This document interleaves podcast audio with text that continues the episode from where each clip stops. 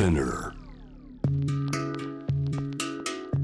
さあここからは海外在住のコレスポンデントとつながってなかなか日本では聞けない現地最新ニュースを伺いましょ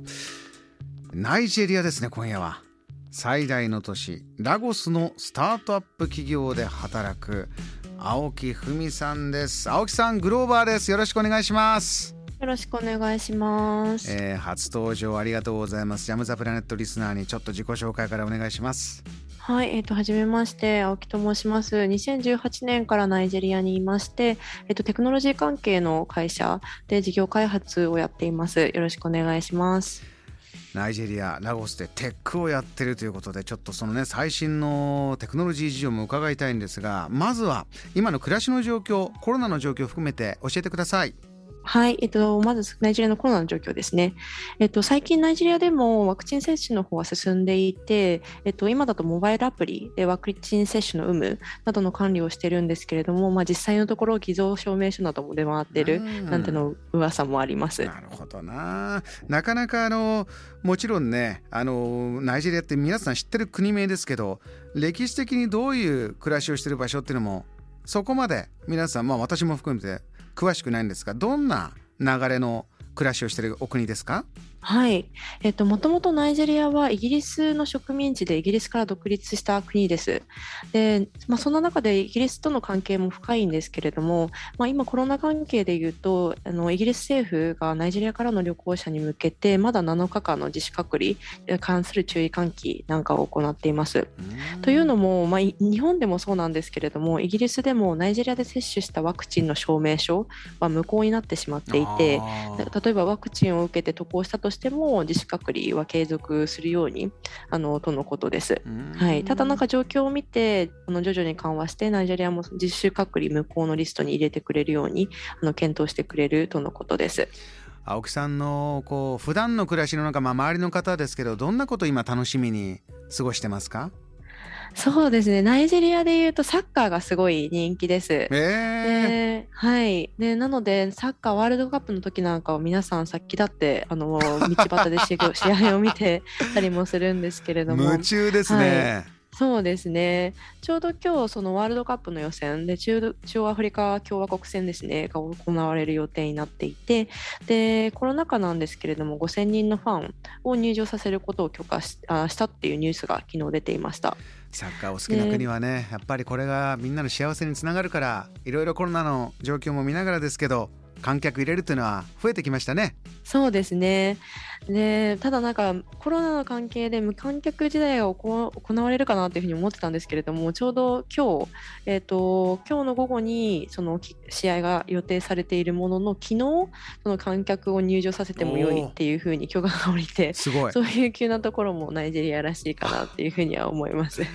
こういう急転直下もナイジェリアらしさということですがじゃあ今どう動いてるのか青木さんもやってるテック最新のテクノロジー関係の話題あれば教えてください。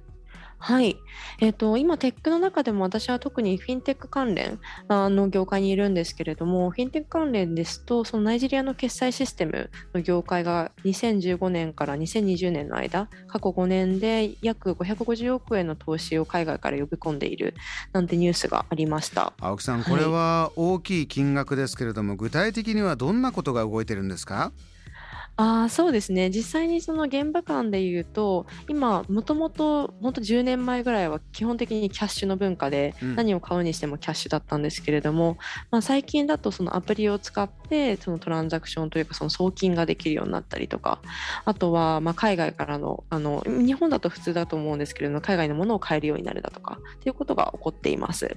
青木さんこういうお話伺うときにじゃああの日本とか途中経過の中でじゃあクレジットカードのインフラがバーッと整ったりしていたとこよりもキャッシュからポンと次の若い世代がほんと最新のものに、えージャンプしていっちゃうそういうところが今世界中でまた注目されてるんだと伺うんですがそういうところありますかナイジェリアは？ああそうですね。確かにそのナイジェリアはその若い世代ミレニアル世代と呼ばれる方々があの世界最大級っていうふうに言われていてでかつスマートフォンなんかも安く入るようになっていてでそういったなんかデジタルトランスフォーメーションというんでしょうかうん。がかなり活発なあの舞台となっている可能性を秘めているなっていうふうに思っています。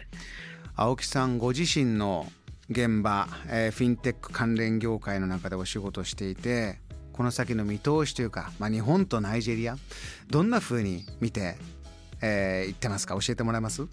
あそうですね。今実際中国企業はどんどん投資が入ってきて、うん、あの中国人ナイジェリアでも、えっと、15万人ぐらいいるっていうふうに言われてるんですけど実際にナイジェリアにいる日本人100人ぐらいしかいないんですね。少ないですね、うん。少ないですね。なので、まあ、今後どんどん日本から、あのまあ、海外進出でナイジェリアに来るような会社が増えてくるんじゃないのかなっていうふうには思っています。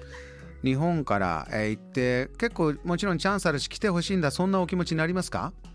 あはいなります。なんかやっぱり日本みたいにオーガナイズというか整然とした場所っていうのはほぼほぼなくて、まあ、これからどんどん成長していくような可能性を日々日々感じています。それこそこうオーガナイズ組織を作って何かやるっていうのは日本の人もそこで力を発揮できるかもしれないですね。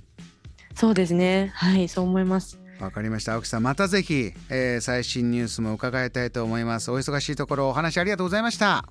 りがとうございます。失礼します。この時間はナイジェリアラゴスで今フィンテックのお仕事されています。コレスポンデント青木文さんのお話を伺いました。JAM The Planet